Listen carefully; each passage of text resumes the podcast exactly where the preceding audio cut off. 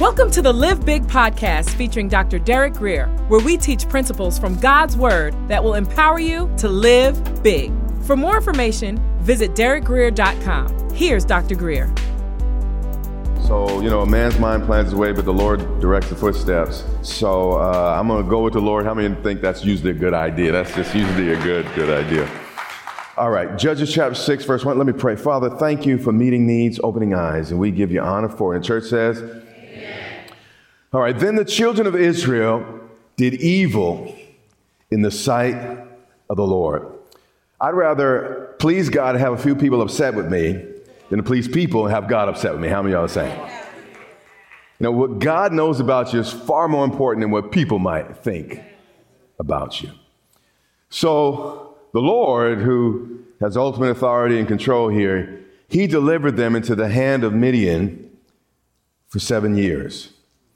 You know, we are free to choose our sins, but we are not free to choose our consequences. Seven years. And the hand of Midian prevailed against Israel. If God be for you, who can be against you? But if God be against you, it doesn't matter who's for you. If I'm wrong about God, it's important. At worst, I would have wasted my life. But if some in this room are wrong about God, you're about to waste eternity. Well, the hand of Midian prevailed. Because of the Midianites, children of Israel made for themselves dens, caves, and strongholds, which are in the mountains. Now, walking away from God is the most expensive thing in life that you can do. And you, you heard me say this uh, many times before. It will take you places you don't want to go. It will keep you longer than you want to stay and cost you more than you want to pay. That's just the way it works when we walk away from God. So it was when Israel had sown. Whenever the Israelite uh, farmers planted their crops, the Midianites would come up, the scripture says, uh, also with the Amalekites, and the people of the east would come up against them. Uh, when we get to the end of this narrative, you know, the, these guys turn on each other, but we can see here that this, the, the Israel's enemies were this fragile alliance of nomadic Bedouins. And uh, since camels could go a long time without uh, water, these fierce warriors roamed the entire deserts. Uh, and, and, on the other hand, again, you have these Bedouins that, that ride in these camels, and, and then they can strike you down, you know, with, with their, their uh, round looking sword, whatever you call that thing. I'll, when I, after the fast, I remember the name of that. Shintar, what is it? No, it's, okay, there I go again. Rabbits, rabbits, rabbits. but on the other hand, the Israelites, they were just simple farmers. And without God's help, uh, they were absolutely helpless. Then they would encamp against them. When the Amalekites and the uh, Midianites showed up, uh, we, we see here that there was no battles. All they had to do was show up and encamp. So the Israelites were so demoralized, like sometimes we get watching the news and stuff going on in our neighborhood and our schools, etc. They were so uh, demoralized they stopped fighting back. And this is important. You may lose some battles, but when you lose your fight, it's over. And the Midianites would destroy the produce of the earth as far as, as Gaza and leave no sustenance from Israel, neither sheep nor ox nor, nor donkey. They stole their crops, they stole the animals, and, and they also stole the courage. For they would come upon, uh, they would come up with their livestock and their tents, coming in as numerous as the locusts. Both they and their camels, watch said camels, you see this? This was the fearsome uh, part of, of their race. Them and their candles with, were without what? Number. Again, this fierce Bedouin camel riding tribe would, would come into the area, and, and these people were known for their blood feuds, and, and they had ancient memories, and they remembered how Moses defeated them on the way out, and they remembered those, those, those Jews that came into their land, and out of nowhere, they would just suddenly appear because they didn't really have a place. They just traveled from place to place. So out of nowhere, they just pop up and they take everything that the Israelites had. You ever have some situations in your life that just seem to pop up out of nowhere? I mean, where did that come from, oh God? And this was the case with the Midianites and the Amalekites. And, and they would enter the land at will. There'd be no resistance and they would destroy it. So Israel was greatly impoverished because of the Midianites. It was a, a totally bad scene here. And, uh, uh, but the next verse is, is the game changer. All this was happening. That suddenly, out of nowhere, stuff just kept happening. And the children of Israel finally cried out to the Lord. It's going to stay hard until you finally. I'm not talking about some formulaic prayer. But when you finally get by yourself and start talking about those things that are really going on in your heart and in your mind, when you finally really cry out from your heart to the Lord.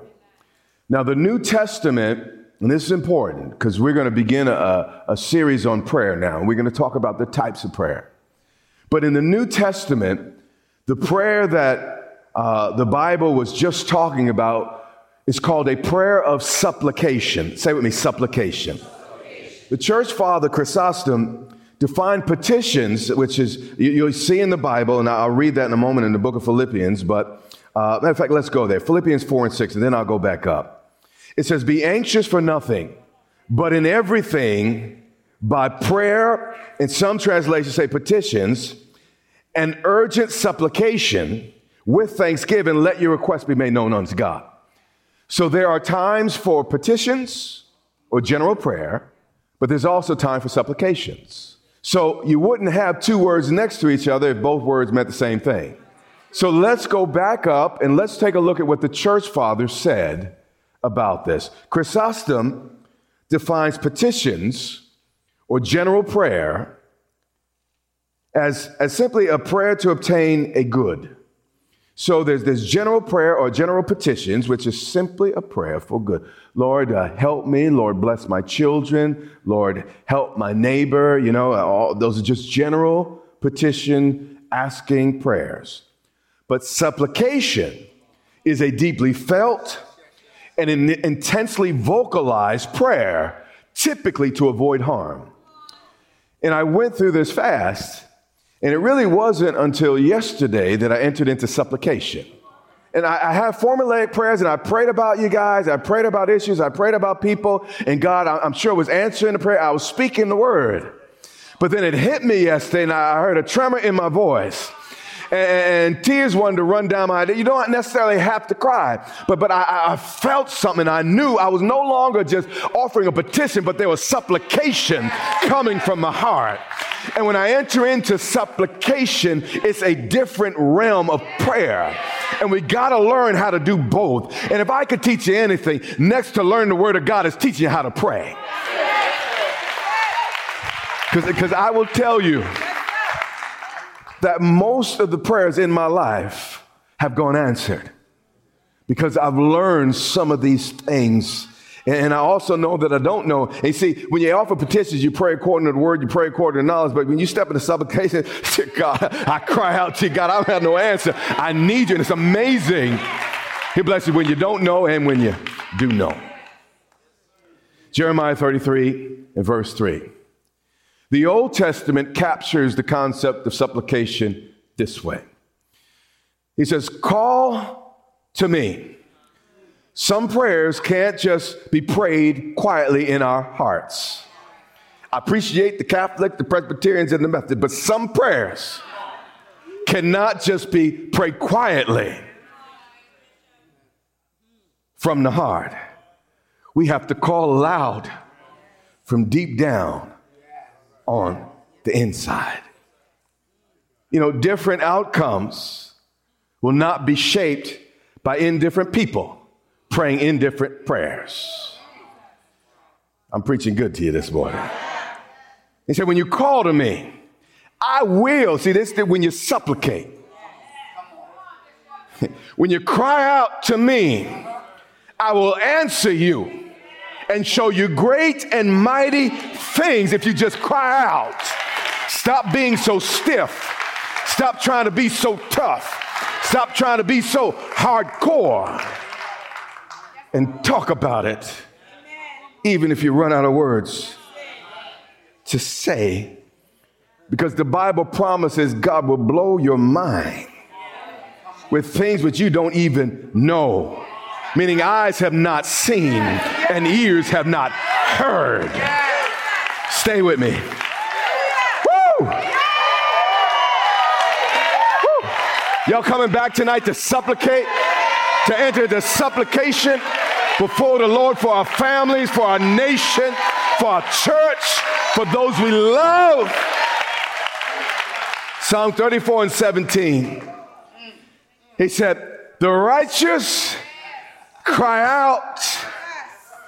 They call on God with all their hearts. And watch it, he keeps saying this. And when we do, the Lord hears. You see, a parent knows when a child's just crying. From the time a child really crying. Now, now this is me, not you. But when, when I first kind of caught on to the Lord a little bit, one time I went to God in prayer with these tears and everything, and He answered, and the Holy Ghost came on me. It was powerful.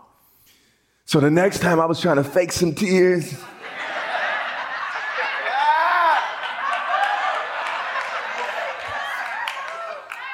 no results. You see, a parent knows when a child's really, really crying out from his or her heart. I mean, that parent would break down walls, go over mountains. Isn't God even a better father? Yeah. Psalms 50 and verse 15.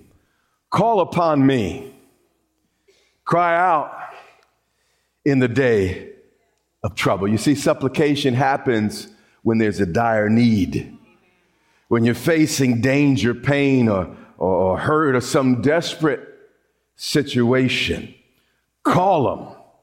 Watch the promise, and I will deliver. See, we're too busy running out of prayer. Well, Lord, I checked the box. I prayed today. But sometimes you might need to park your car in a place. You might need to go. You see, here's the deal. When Jesus taught us to pray, he said, go into your secret place. It wasn't, you know, it was a part about don't do it to show off, but also prayer is supposed to be deeply intimate. And we got to get away because it ain't everybody's business. And we want to be free to say what we need to say and respond in the way we need to respond. So, so that's why sometimes we got to get alone with God to pray. And the promise is, I will deliver you and you shall glorify me. Matthew 14 and 30. We're going to see this in the New Testament. Then we're going to get right back to Gideon. But when he saw the wind was boisterous, he was afraid and beginning to what? Sink.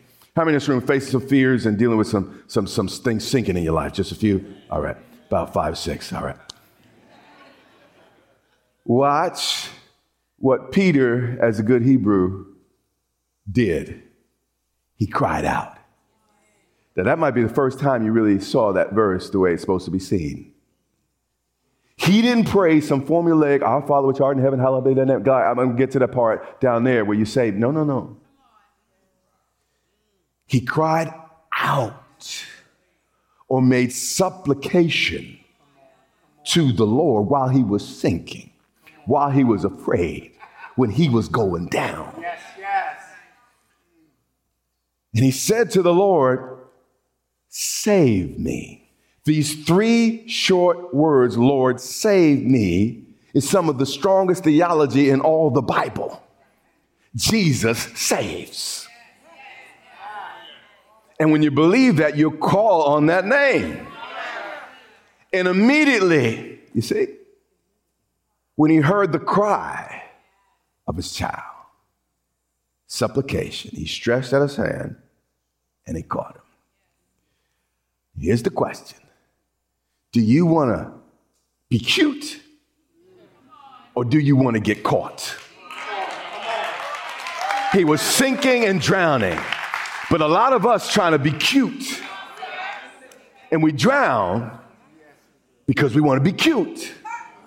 But God is saying, if you cry out, I will catch you, preserve you, uphold you by my right hand. You belong to me and not the sea.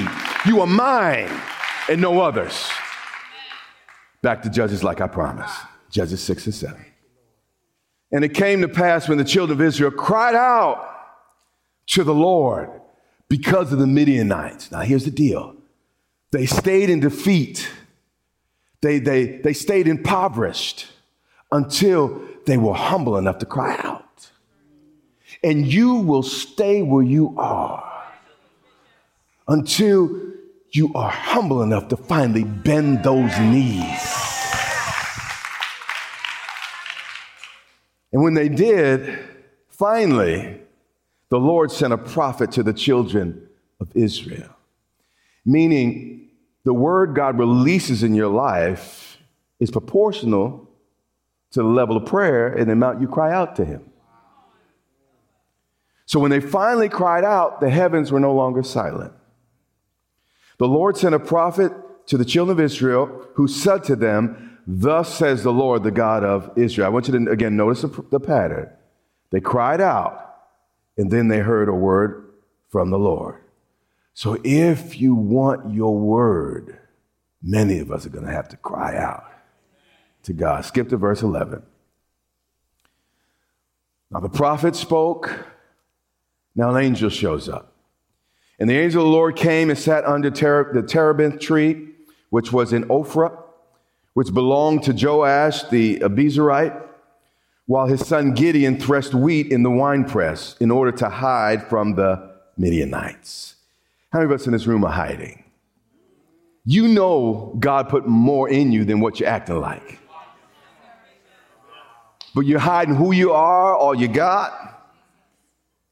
See, you have no business being less than when you serve a more than God.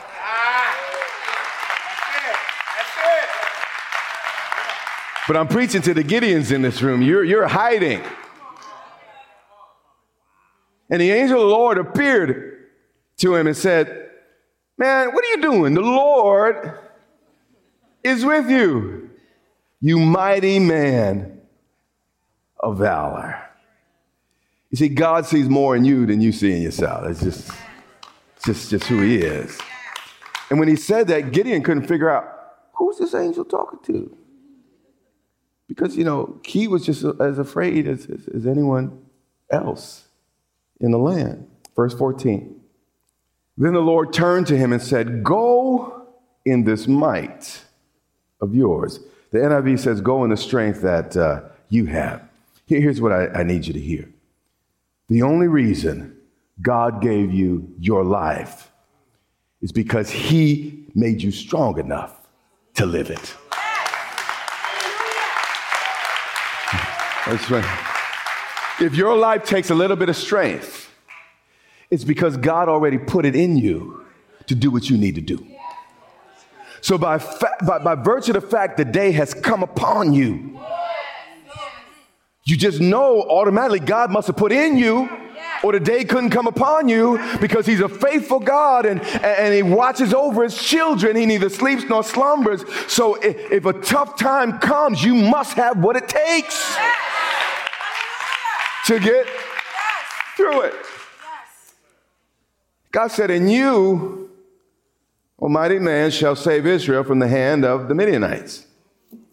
This is not in the Bible, but I'm convinced Gideon immediately put on his stank face. Right, right, right there. He's like, What you talking about? What? Who am I? And a lot of y'all, in the spirit, that's what y'all look like. Y'all like, I can't do it. So God pushed back. he said, Gideon, have I not sent you? Gideon, this is really not about you. Gideon, do you realize who you're dealing with? The issue is not what's in front of you. The issue is who is beside you, Gideon. So he, he said to him, Oh, my Lord, how can I save Israel? Listen, my, my clan is the weakest in Manasseh, and, and I'm the least in my, my father's house. Blah, blah, blah, blah. Blah, blah. And all of us have our own blah blahs to put in when God asks us to do something. But the Lord responded in verse 16, He said, Surely I will be with you. Again, who can defeat you with me standing beside you? The issue's not you. See, I sometimes, I know it's not you, I get it mixed up in my head. God asked me to do something, I'm like, I can't. God's like, that has nothing to do with it, son. When are you gonna learn, boy? It's not about what you can do, it's about what I can do through you, with you, if you just yield yourself. And you, with my help, the Lord with you, shall defeat the Midianites as one man. Now, this is a huge, huge promise. These are camel riding Bedouins that show up out of nowhere with these swords that I'm trying to remember the names of. And, and, and they strike you down from the, the what's the, someone got to know, it's bothering me. No, it's not a sickle, that's for harvest. Uh, huh? Yeah, saber. Thanks. See, you're brilliant, man. Uh, saber. So, so they pull out, and then there's also another special name for it. But anyway, so Gideon went in and prepared a young goat and unleavened bread from an ephah of flour. So after God appears to him, speaks to him, comforts him, strengthens him, Gideon responds the way any healthy, ordinary, God inspired human being should or would. He gave God an offering. You got to be careful about always being on the take. God, give me, you know, us for no more. Man, that's a small life if living's just about you. Lord, it's more blessed to give than to receive, Lord. Give me enough so I can be a blessing, God. He said, Lord, I want to give back to you. And that's natural when, when you really realize God has given to you. You have been listening to the Live Big podcast with Dr. Derek Grier. For more information, visit derekgrier.com or follow Dr. Grier on social media.